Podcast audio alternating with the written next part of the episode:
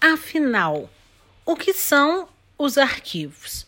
Bom, há muitas dúvidas quanto à origem do termo arquivo, mas alguns estudiosos afirmam ter surgido na Grécia Antiga, com a denominação arche, que é atribuída ao Palácio dos Magistrados.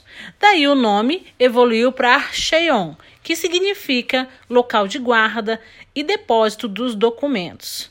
Ramis Galvão considera como precedente de arquivo palavra de origem latina que, no sentido antigo, identifica o lugar de guarda de documentos e outros títulos. Então, é importante você compreender que as definições antigas elas acentuavam mais o aspecto le legal dos arquivos, como depósitos de documentos e papéis de qualquer espécie, tendo sempre uma relação com os direitos das instituições ou indivíduos.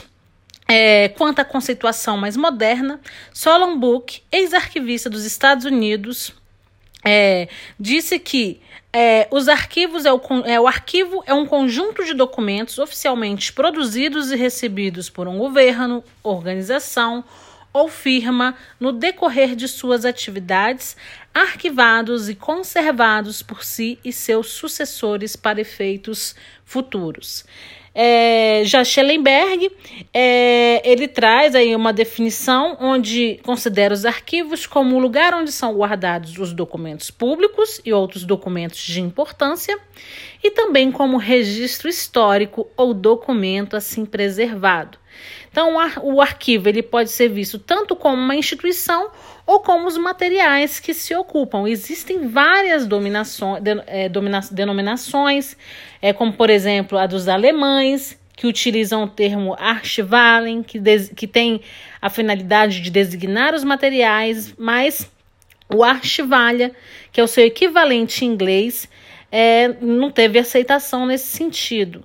Então, para esclarecer essa distinção, a palavra arquivo ela será empregada para designar a instituição, enquanto expressão material de arquivo, simplesmente arquivo, será usada para indicar o material que é objeto da instituição.